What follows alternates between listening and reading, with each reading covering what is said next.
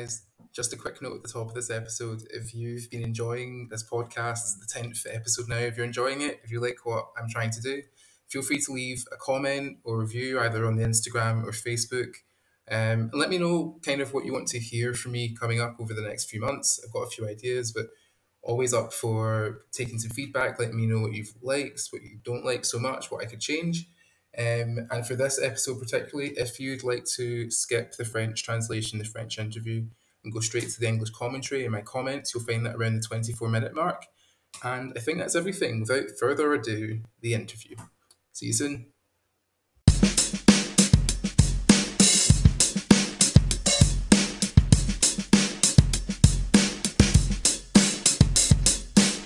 Hello, hello. Welcome to the Unearthed podcast, where I, your host, Nathan Ipamolo, will be telling and listening to different stories in the hope we can all start to see each other as more the same in God's eyes than different in our own. So, this is going to be a special episode done completely in French. so, so bear with me. And if you are French, be kind to me when I make mistakes, okay? And for anyone that just doesn't understand any French, I'm going to try and kind of make some sort of translation later that I'll tack on to the end of this episode, so just wait for that. Ok. J'ai basculé en français. D'accord. D'accord. monsieur. Bonjour Nico.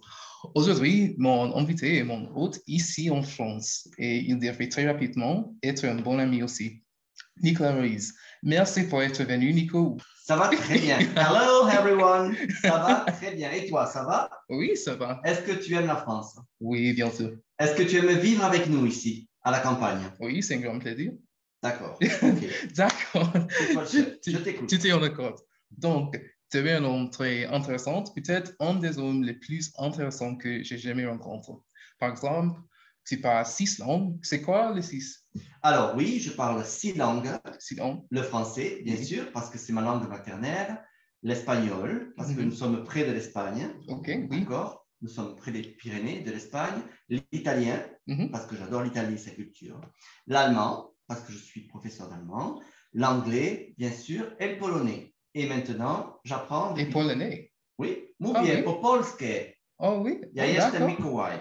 Dobrego pobytu. Et bien sûr, je termine, monsieur. Et ensuite, je parle aussi le japonais, puisque depuis trois ans, Mhm. j'apprends le japonais à l'Université populaire de Montauban. Konnichiwa. D'accord, oui, il est, il est très doué euh, aux, aux langues, oui, comme ça. Donc, mais tu as travaillé aussi comme steward pour Air France. Ça, c'est combien de temps?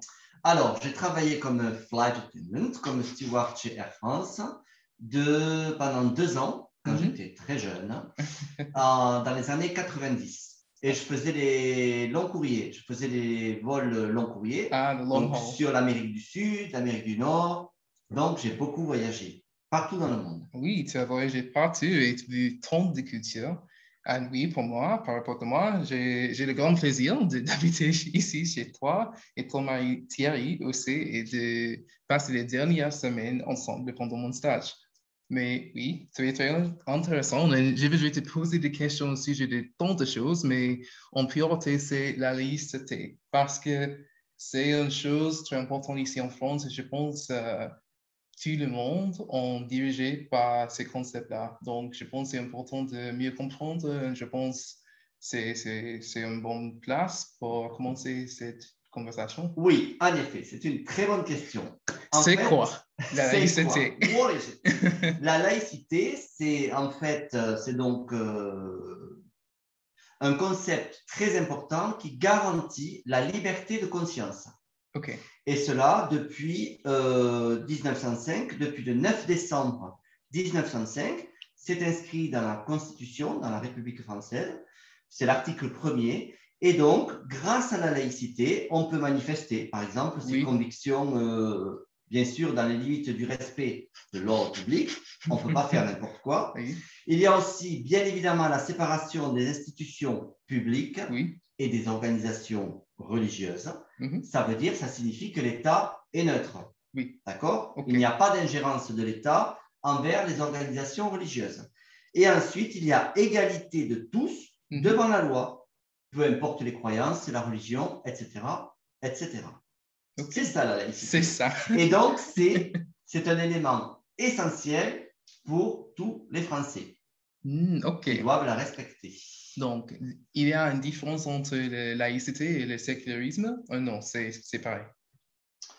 Euh, moi, je veux dire que c'est à peu près la même chose parce que la, sécurité, la sécurisation, c'est quand les affaires, euh, oui, re- religieuses sont séparées des affaires de l'État, Oui, ok. en fait. Oui, oui, Donc, euh, depuis 1905, euh, oui, on fait la différence. oui. Il y a la religion d'un côté et l'État de l'autre. Ok. D'accord? Y compris pour les biens euh, matériels. Mhm. D'accord? Par exemple, ceux qui appartenaient à l'État avant la loi de 1905, Mhm. les bâtiments religieux, par exemple, Oui. qui appartenaient à l'État avant 1905, sont revenus à l'État. Hmm, Voilà, c'est normal.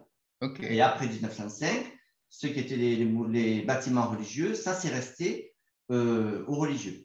Ok. Oui, c'est ça, je suppose, c'est- c'était très important parce que, oui, en France, euh, autrefois, c'est dirigé par l'Église catholique, Oui. en principe. euh, Et ça, Alors oui, la religion d'État en France, Oui. c'est le catholicisme. C'est le roi Louis XIV au Mhm. XVIIe siècle qui a instauré. euh, oui. On dit que la France, c'est la fille aînée de l'Église.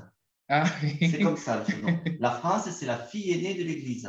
Voilà. Mais la religion, oui. On va dire que le pays était dirigé, euh, même était écrasé par la religion, oui, parce que les, les rois euh, de France étaient des rois donc euh, catholiques, oui, sauf Henri IV.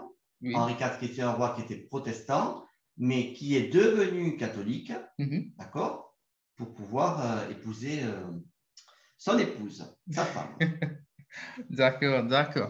Donc, je suppose que la dixième question, c'est quels sont les, les effets de la laïcité de nos jours en France? Alors, en fait, les effets de la laïcité en France. Alors, la laïcité, maintenant, n'est pas comprise par tout le monde, Oui. parce que la France, c'est devenu un pays euh, cosmopolite, multiculturel. Oui, Donc, ce n'est pas compris par tout le monde, parce qu'on a malheureusement euh, des religions qui ont plus de mal à comprendre ça et à accepter la laïcité. Mhm.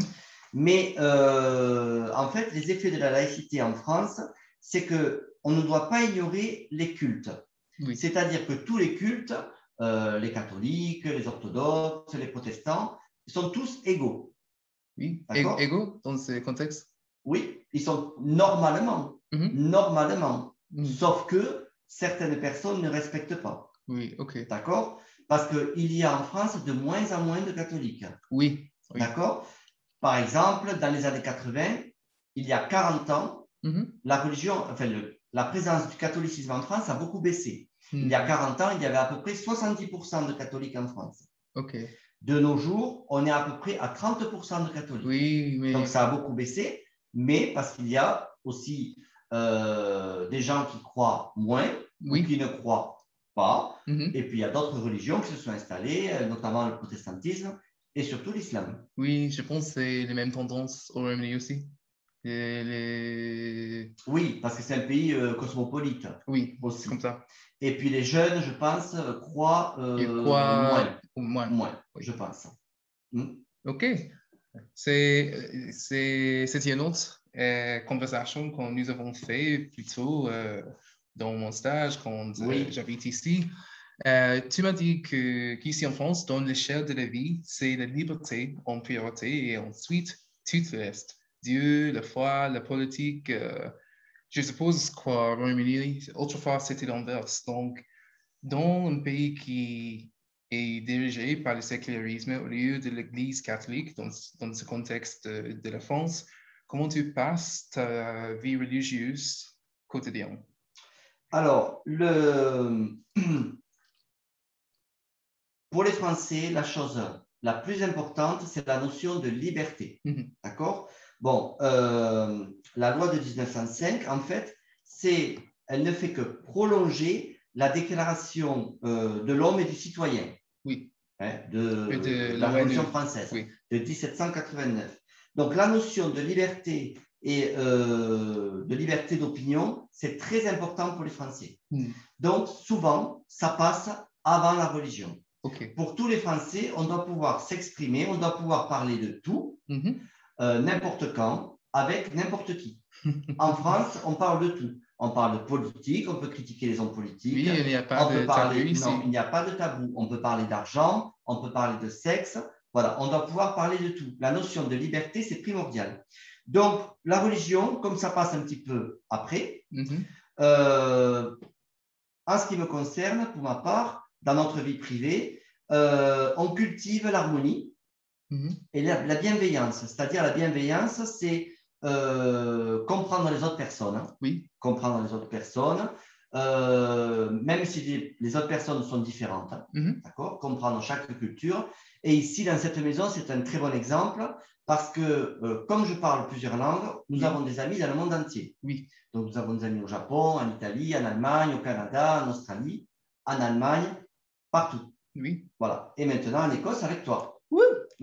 Et tu rencontres des amis de, de partout, euh, Partout. comme Sylvie et Inès, comme Maggie, comme tout type de, de personnes. Et c'était qui- très intéressant pour toi, Oui. cette expérience, de, euh, durant ton stage, de rencontrer, oui, Enes et Sylvie, qui sont donc euh, nos amis qui vivent en Allemagne. Oui. Absolument.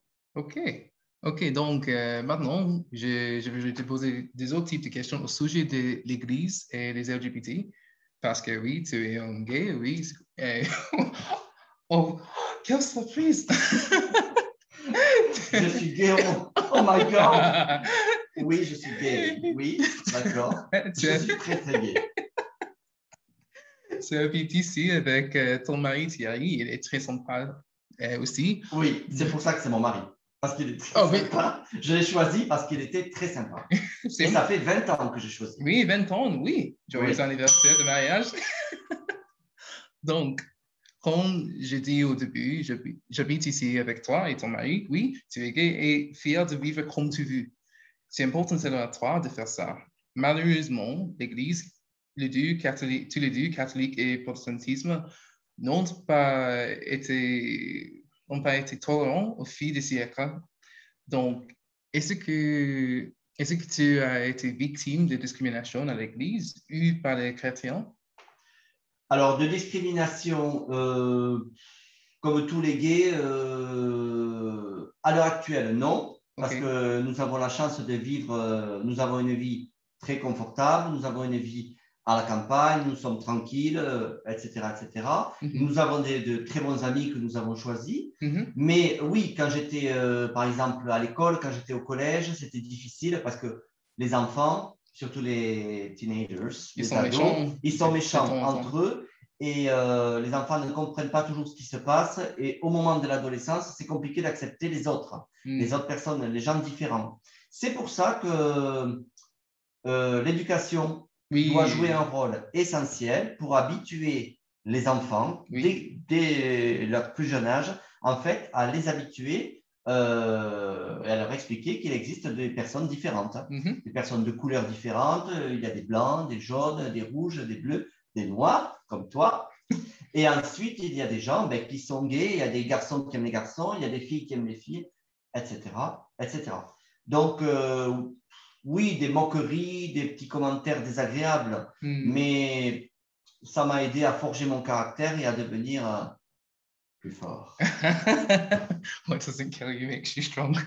Yes. D'accord, mais euh, connais-tu des autres personnes qui, qui étaient victimes de, de la discrimination? Oui, oui, oui, oui. Ça, je Parce que oui, tu habites une vie oui. confortable, mais pas trop des autres. Il y a des jeunes qui sont victimes de discrimination en France, en Europe et c'est pire ailleurs dans le monde, Mhm. euh, parce que les gays ne sont pas acceptés ailleurs, dans notre pays. Euh, mais en France, oui, il y a des associations qui luttent, qui se battent et qui récupèrent et qui accueillent des jeunes qui sont rejetés par leur propre famille. Ça Oui. existe. Oui, Il y a une association très connue qui s'appelle le Refuge.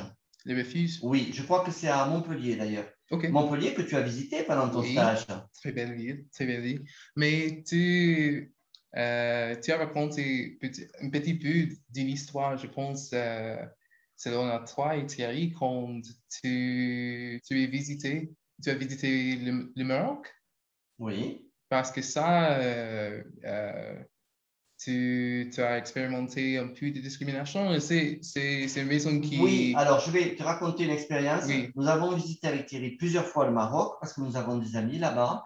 Et une fois, nous sommes partis euh, visité la ville de Fès, Mhm. qui est une très belle ville, hein, mais euh, qui est une ville très religieuse. hein. Oui. Et donc, les religieux, euh, il y a l'école coranique Mm. là-bas. Et euh, c'est vrai que je ne me suis pas senti en sécurité à Fès, parce que quand nous étions dans les rues avec Thierry, Oui. euh, même si on n'était pas, nous avions une attitude tout à fait correcte, euh, voilà, comme des amis qui Mhm. se promènent dans une ville, euh, on a ressenti, on a ressenti en fait des regards malveillants Oui. à notre égard. C'était compliqué. Donc, nous ne sommes pas restés très longtemps à Fès parce qu'on ne se sentait pas en sécurité.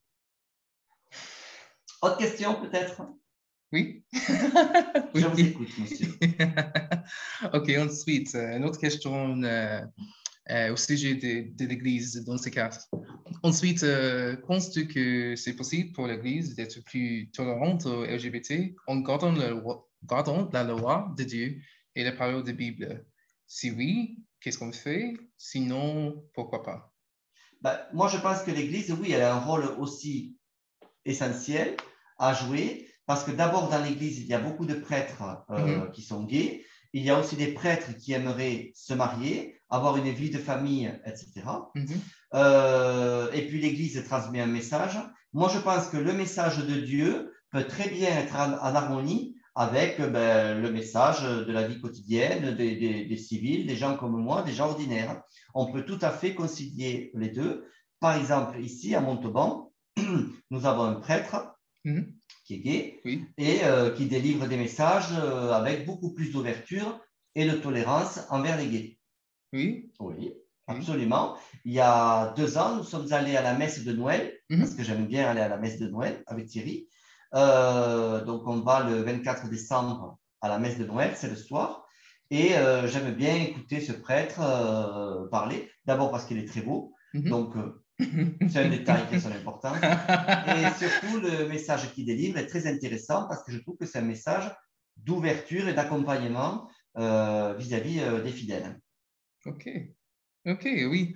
Je, je pense, euh, oui, j'ai de penser, mais c'est un peu difficile d'expliquer en français. Oui, on peut, c'est ça. Mhm. Mais oui, quand même, c'est c'est très, très intéressant pour moi parce que, comme, comme je te dis plus tôt, c'est très important d'habiter ici euh, chez toi parce que oui, tu es gay, euh, je ne suis pas gay. Oui, c'est une expérience- C'est une expérience d'échanger, oui.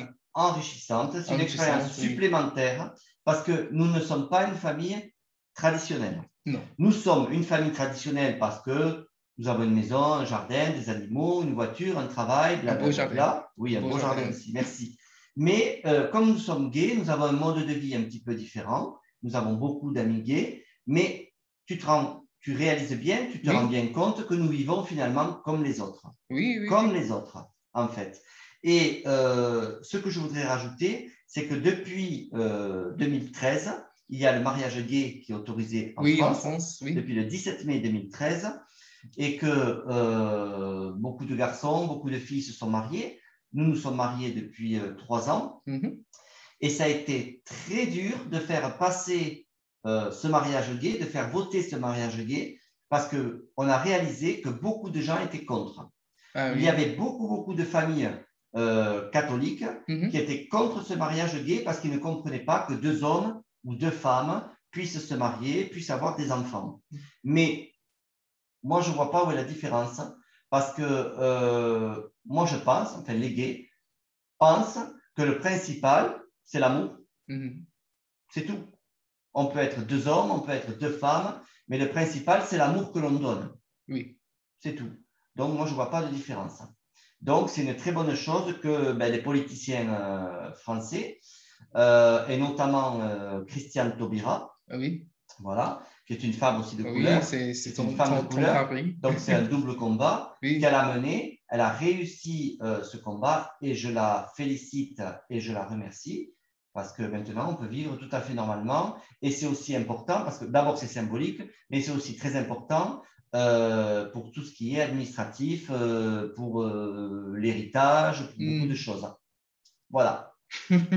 Parce que je suppose, oui, c'est c'est symbolique, oui, mais je suppose que euh, par rapport à toi, c'est important aussi parce que comme ça, c'est la reconnaissance de, de ton amour entre, entre toi et Thierry. Absolument, c'est la reconnaissance de l'amour. Au mois de février dernier, nos amis russes Mhm. que tu connais, Oui, Oleg et Et- Evgeny, que tu as rencontrés ici, oui, en fait, euh, se sont mariés aussi à Toulouse. Mhm. Ils se sont mariés au mois de février. Maintenant, ils vivent en France parce que justement, justement en Russie, euh, ben, l'homosexualité est très, très mal euh, considérée, Oui, voire euh, chassée, Et- punie, etc. oui. Donc, c'est très compliqué. Mais depuis 2013, la France est devenue le neuvième pays européen à autoriser le mariage gay. Voilà. Voilà, c'est fait. Je vous remercie beaucoup pour cet entretien Pas de souci. et je vous félicite pour votre français. Oui, merci. Merci. C'est, c'est, c'est un trajet très, très dur. C'est un apprentissage difficile, assez difficile, mais oui, euh, Très intéressant. ça m'a amusé euh, beaucoup. Beaucoup. Beaucoup. Absol- C'est une absolument. son très difficile, pardon-moi. Mais oui, et c'est ça, ça m'a fait de bien euh, carrément d'habiter ici et de, de vous rencontrer, toutes choses comme ça. C'est très, très joli ici. Et ce sera l'occasion de revenir. Oui, bien sûr. Et même avec ta famille ou des amis. Oui, bien sûr. D'accord For anyone who hasn't got the French, you're a party at Nico's place. That's essentially what's happening. Big parties, there's a pool, champagne, you'll love it. Ensuite, j'ai j'ai- j'ai voulu te, te poser des petites questions euh, Mhm. de, de mes amis et des autres, juste euh, globalement sur la France, des, des petits trucs comme ça. Mhm. Donc, la première question, chocolatine ou pain au chocolat? Chocolatine. Dans le Chocolatine, sud, on dit chocolatine. Dans le nord, on dit pain au chocolat. OK. D'accord? À Donc- Paris, on dit pain au chocolat. Donc, Mais les Parisiens, c'est pas la France. c'est pas là. Non, Oui, c'est c'est comme ça avec euh, c'est chocolatine. les chocolatines. Ici, c'est la chocolatine. mais où est la frontière? Est la frontière entre le nord, le nord et le sud? À partir de Limoges, c'est le nord. OK, Limoges. OK, OK. Et si tu peux regarder en dessous du vin ou du fromage, tu vas prendre quoi? Euh, si je dois garder, je garde le vin. Le vin? Oui, Tu le prends? Pas de Oui. souci? Pas de souci, je garde le vin. OK. OK. Est-ce que tu crois que les Français sont impolis si tu ne peux pas parler le français ou que les Français sont impolis globalement? C'est c'est une question par rapport de, de plusieurs personnes à l'école. Je pense qu'il y a... Je veux les noms des personnes. Ah oui? Qui a posé cette question? Je veux savoir, je veux les noms, les adresses, le numéro de téléphone et les photos. Les Français, oui, ils sont assez impolis. Et Ah oui? les Français, ils Ah sont, oui, les Français sont impolis quand ils voyagent dans les autres Ah oui. pays étrangers. Ah oui? Moi, j'ai beaucoup voyagé, j'ai rencontré aussi des Français, et puis je suis aussi guide touristique, donc euh, je connais bien. Euh, oui, quelquefois ils sont impolis, et puis les Français, ils ont beaucoup de mal à apprendre les langues étrangères, Ah oui? donc euh, oui. oui. Ah. Moi, je suis euh, une exception. Je pense que c'est sûrement au Royaume-Uni parce que dans, Non, non, non. les dans ils l'Europe ont- continentale, il y a Ils plusieurs ont beaucoup de mal, Ah et oui? c'est vrai qu'ils sont souvent impolis parce que d'abord, ils sont très fiers de la France. Oui. Les Français, c'est blabla, blabla, moi je, moi je, moi je. Donc, oui, globalement, ils sont assez incorrects. Wow. Next, please. OK. Non, c'est la dernière question. C'est tout? Oui, c'est tout. C'est tout. Ok. Si vous avez des questions, vous avez mon numéro de téléphone Ah oui, il y a ton, ton 06. directement. Directement. D'accord. Merci pour être venu, Nico. et Avec très- grand plaisir. C'est très joli toi. de parler avec toi. OK. All right, all right. And I will now flip back to English because you didn't hear it, hopefully, but my brain is on fire from thinking about how to speak. Anyways, so that has been Nicola Reyes in conversation with your host, Nathan Epimolo, here on the podcast. I hope you've unearthed a little more of life and people within it today. Feel free to reach out with your thoughts on our Facebook page at Unearthed Podcast and share your thoughts on Instagram too at A God Made Man. And if you have a story or background you'd like to share, drop us a message. And remember, we're all somebody's neighbor. Thanks, guys. Talk to you soon. Bye bye.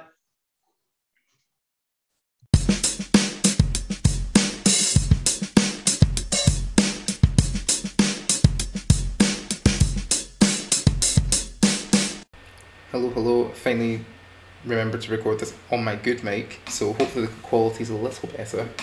But anyway, here's a not so short summary of that interview um, for anyone who doesn't speak any French. But anyway, I spoke with Nicolas Riz. He's my host here in France, and I think he's one of the most interesting folk I've had the pleasure of meeting. Honestly, I mean, uh, he speaks six languages, polyglot and a half. So he speaks French, native tongue, English, Spanish, Italian, German, and Polish. That was a surprise to me, and just because why not? You have the time He's been learning Japanese for the last three years. Absolutely in love with Japan as a country too. Uh, he was also an air steward with Air France for long haul flights, so he's he's pretty much been everywhere. He's been lots and lots of places. And I'm living with him and his husband here, Thierry, and their lovely, lovely home in southwest France. So we're in the countryside, so um, lots of fun being surrounded by all the dogs and horses and insects and mosquitoes. I am a, a city boy at heart, and I'm trying to shed that slowly, but it but it is hard. anyway, for the actual interview, so we spoke about laicity, which is a concept in French that underpins really a lot of daily life, of politics, of really how France functions fundamentally now. So it guarantees the freedom of conscience, so that the state will not be run under pressure from any external beliefs, such as was the case with the Catholic Church in France. And I guess in some part, although dissipating a fair bit, um, the Protestant Church in the UK, or um, in some nations in the Arabic speaking world, much of the power is still controlled by Islamic or Sharia law. So he goes on to explain that since 9th, 9th of December 1905, laicite has been enforced in France. It's the first article of the Constitution, such as its importance, and it basically means there's no influence of the church over the state at all, and practically that meant that quite a lot of state buildings were kind of returned to the state, so all religious uses of that building had to be stopped completely.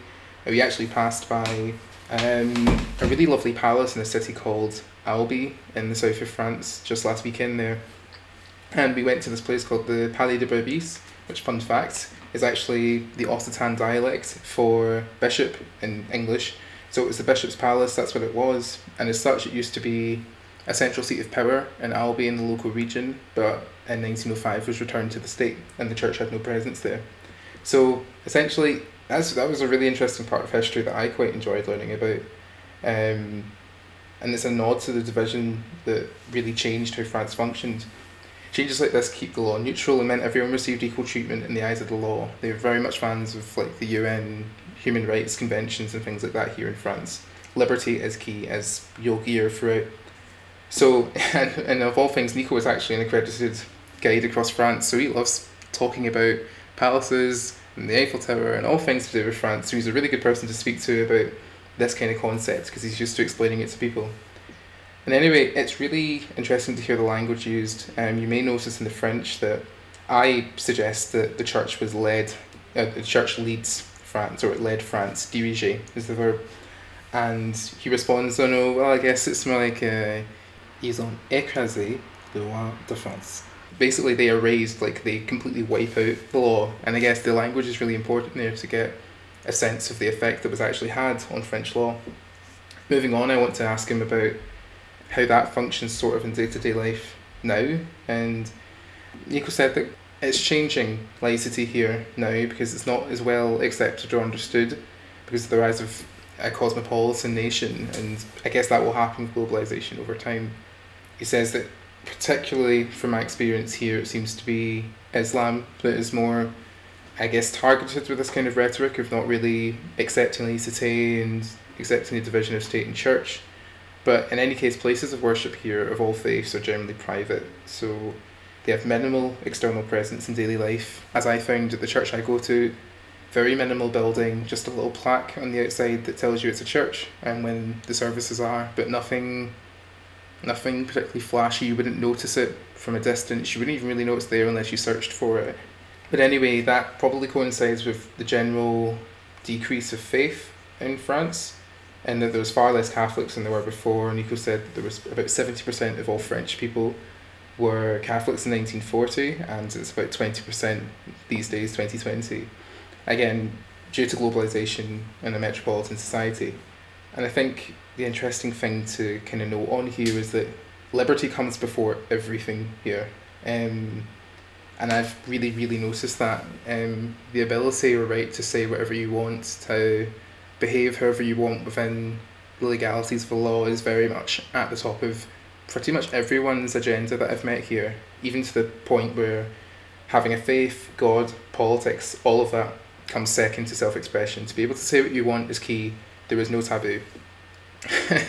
Around the dinner table, I've I've heard some wild stories, sex, money, affairs, house prices, immigration, histories of controversial wars, all sorts. There's no taboos here, and that's how they like it. I can't lie. In lots of ways, I prefer it. I think the maybe the stereotypic but British enough attitude of tiptoeing around things, I'm not a big fan of. I don't really like that a lot of mental energy is used up in trying to understand if someone has meant what they said or said what they meant, and I, I quite like that people are just bl- out here blurting blurting facts and unusual things, even if you're not used to it. And I certainly there's times I'm still a little bit arrested by something I've heard. I'm like, wow, yep, they've just said that. And this is even like things to say about other people at the table. And that's not to say that they're being deliberately mean or critical or something like that. But often it's not uncommon to talk about the circumstances of someone else who's present and a conversation to start about that and everyone delivers their views and opinions and comments and I think generally it's kept quite light-hearted. I've witnessed some points where it does seem like it's edging on a bit of the heavy side, but generally it's I quite enjoy it. Everyone meets meets the comments at face value, and I, I quite like that. I'm a fan. Anyway, Nico goes on to say that he personally cultivates harmony and seeking to understand and respect all people is really at the top of his list. Speaking that many languages as he does and having friends from all over the world, like that ability is almost more important than anything else to him. He really has to be able to get to know someone and in a respectful way, in a harmonious way, uh, in lots of ways, he's, he's not here to rock the boat. He wants everyone to be respectful and to bring their points to the table, but he's absolutely not for any kind of imposition of well, like as I said, liberty, free speech. That is that is the goal for him. And moving this on, I kind of wanted to ask him about uh, the church and the LGBT. Maybe I'm alone in this, or maybe it's a result of culture now or media portrayal, but it often feels like the church, the Christian church, and the LGBT are often kind of positioned as just diametrically opposed, that they cannot reconcile, that they are, they fundamentally believe in different things. And I guess it's something that I felt challenged by being here. Uh, Nico himself is, is Catholic and is gay, as is, is pointed out. Um, and he sees kind of kind of no contradiction in that. That works for him as I said, that should be taken with the fact that personal expression comes above all here in France, and that, that is new to me. I've not really experienced that much. But anyway, he lives here um, with Thierry. They've been together for 20 years, which is amazing, and really was their relationship has become a wealth of knowledge and of learning for me, especially because they've been together and the relationship throughout a period of history that wasn't necessarily so accepting towards the LGBT, even if it seems more so now. And so I wanted to ask them if they've ever experienced any discrimination in the church, Catholic or otherwise, whilst living here. Nico says no, but he thinks that might be because they're generally well off and live comfortable lives, and I guess, so to speak, they're shielded from some of the discrimination they may have faced. But he did say that it was different at school, a fair bit of bullying and mean comments, for lack of a better translation. Kids, teenagers couldn't accept people who lived and loved differently to them, and I, I do agree with him that education is key to this, and I'm generally for a sex education in schools that is open to admitting that the LGBT exists. I, I do find it kind of bizarre that there's a strong movement of people that kind of don't want to hear that spoken about. I can understand there's worries about other aspects of sex ed these days, but I think to to not make children aware to the fact that some people exist and live differently from them is just doing them a disservice generally. I think society a service on a grander scale. But anyways, we spoke at length about how much we've both benefited from the cultural exchange of me living here. Um, I told him that I was a Christian off the bat before um, I'd met him in person, and it was definitely something that we had to broach when we were planning about uh, how this would work living together. I actually found him on a site called Le Bon Coin, which is kind of like eBay and Airbnb mixed together. So yeah, you can find phones or you can find a place to live for the summer, as I did. And we both kind of said, look, this is just about respect and honesty, and and it's worked. It very much has worked. And I've had a really really good time here. And it kind of made me a bit sad that, in saying that he was gay, he said it in a way that was like, not everyone accepts this, and this has been a problem for us in the past. And I told him that my faith does not inhibit me from living with you and respecting you and being friends. And that's exactly how it's gone. And I kind of, I tell them this. I consider Nico and Thierry my, my fun uncles, or my funkles, if you will. The, the bullying and mean comments that he experienced have definitely built his character. And I can see that with the pride that he has when he talks about the life he has now, his sexuality, and what it took to feel the weight off his shoulder Others have experienced discrimination though, um, more so in other parts of Europe, like in Germany, he says. And particularly when he and Thierry went on holiday to Morocco, he does tell me that very much there he felt the lack of safety and the kind of threatening glares as they kind of roam the streets. You go about what you do on holiday, right? And that was very much, I find it hard to imagine kind of what that could feel like to feel quite, feel in a position that seems openly hostile to your presence, your existence. And yeah, and that was despite trying to respect the cultural norms, like because I understand that you have to do that no matter your particular position on how one should live. If you go somewhere else, I do believe it's you know within everyone's interest to respect the law at hand as much as possible. As I said, I was gonna write, oh that's really disappointing that that happened, but I'm a human being and I have to ask myself, look, I've probably been capable of doing that. I've probably done something like that whether I've known it or not, if there's been an opinion that I didn't agree with, and like, who's to say that I've not made someone else feel that way? So I, I try to to hold off any extra comments. It seemed like I can't believe they do that. That's awful. I can't believe that it happens still, because I think if we ask ourselves, truly we're capable of that, and we've probably done it to others. Moving on, I ask him if the church can be tolerant with the LGBT in keeping with the law of God and the words of the Bible.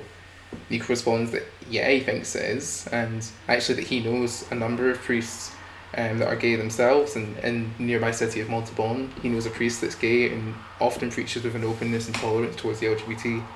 And at the Christmas mass that he attends, he spoke with other with another two gay priests who made very clear the importance of harmony and care amongst believers. And for me, that's really intriguing. To live here has been really eye opening and a great exchange. And I've got to ask myself, like, what prejudice was I carrying into this and have they been changed? And prejudice is, is a hard one because I don't think I could say that there was any conscious, oh, I don't agree with that, I don't support it, I'm against it all. But also, like, I think this is what I'll get to later, but it's actually really important to speak up for what you are for. I don't want Christianity to only be known for what it's against. I don't think that's helpful. I don't think any group of people generally wants to be known by what they're against. You want to be known for what you're for, and so I've been challenged to kind of be more precise with that and actually use my voice for that. Yeah, Nico accepts that in some ways they wouldn't really be considered a traditional family, but in any case, they are. They live as traditional families might do. And as I said, we've both learned a lot from each other. It's certainly been a deep exchange of cultures and belief, and I've certainly been quite open in putting across my opinions, even in bad French, about life, about my faith, about what it means to me to be a Christian. And I think we've really, really enjoyed that kind of exchange. In 2013, France allowed for gay couples to marry legally. But that was hard fought, and Nico and Thierry have been married legally for three years. And they realised that there was actually quite a lot of people who were against gay marriage. And he said that there was many within the Catholic Church that just could not comprehend two men or two women wanting to marry and wanting to have a family. Personally, he doesn't see the, see the difference. And eh, for him, it's all about love I guess that's when he said this to me. There's something in myself that was like, oh, do you not want to challenge him in that? And I guess um, be open. My my understanding is that marriage is to reflects the relationship between Christ and the church, and in that marriage and that relationship, which requires two crucial but distinctly different um, parties. And so I've understood growing up that then that required a difference in sex. Now, I'm saying this as someone who is 23 and I'm very much willing to learn and have that opinion changed if it can be proved why. But it's an interesting point, and part of me thinks now in retrospect it might have been an idea to bring that up just to just to get his view. Maybe I still will. We go on to talk about LGBT LGBT rights here in France, and uh, Nico tells me there's a favourite politician of his called Christiane Taubira. Um, she's a firm defender of same sex marriage and adoption in France, so much so that she pretty much led the fight in France. And when it was passed, Nico actually wrote to her and said, "Look, that's that's amazing. Thank you." For me, it's really powerful to see what it means to someone to have people in power support their cause, and that's what I was get, alluding to before. I think it's really important to spend time asking yourself what you believe and what you fight for, because I guess sometimes I don't think about the impacts that one or a few people could have if they're in the right places and support certain things and actually use their voice to fight for that. And I think that's a really good lesson for everyone, no matter what you're fighting for. You have to speak up if you want change. And for Nico, being allowed to marry has been really important. Like it's, he considers it symbolic, but a really important thing that their love that they have, Nico and Thierry, is actually recognised in the state. And he goes on to tell me about uh, two Russian friends that we that I've met, being here, lovely guys, who grew up in Russia and grew up in Chechnya, of all places.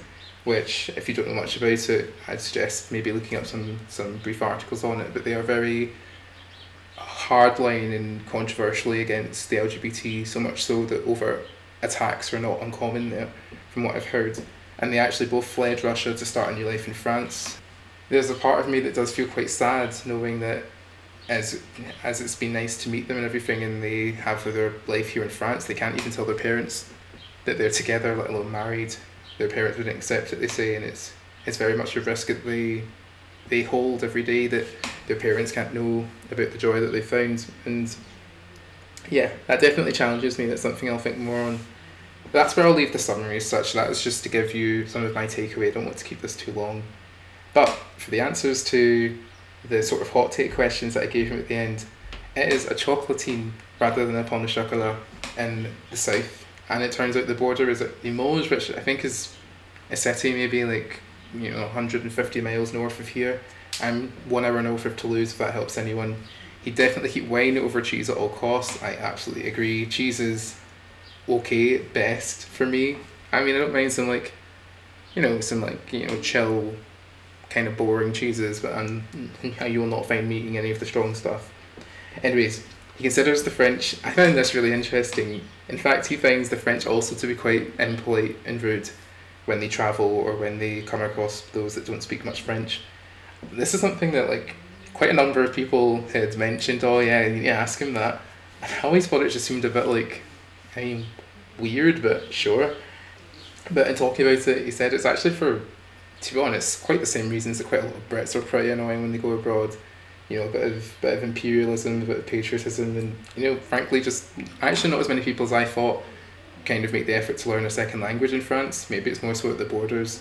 There's certainly nothing like you know the Netherlands or Belgium or Switzerland where they're learning three or four in childhood, and some ways I guess that's. I mean, refreshing. It's not encouraging, but I mean, I guess at least I know it's not just Brits that are like that when they go abroad. But anyway, that's all the questions I asked. That's that's the interview. That's my take on it. As I said, I hope you've unearthed something. Hope you found kind of my translation or comments useful. It's a it's a big brain challenge for me to kind of to, to have the interview, translate it, write it out, give my comments on it. So I hope you've got something out of it. I've really enjoyed it. absolutely love living here in France probably going to return next summer too. So who knows? Maybe there's a round two of this interview coming then. But if you've got any other questions, any other thoughts you want to share, you know where to find me at Godmade Man on Instagram or Unearthed Podcast on Facebook. So find me there. Let me know what you think. Thanks, guys. Have a lovely week. Talk soon.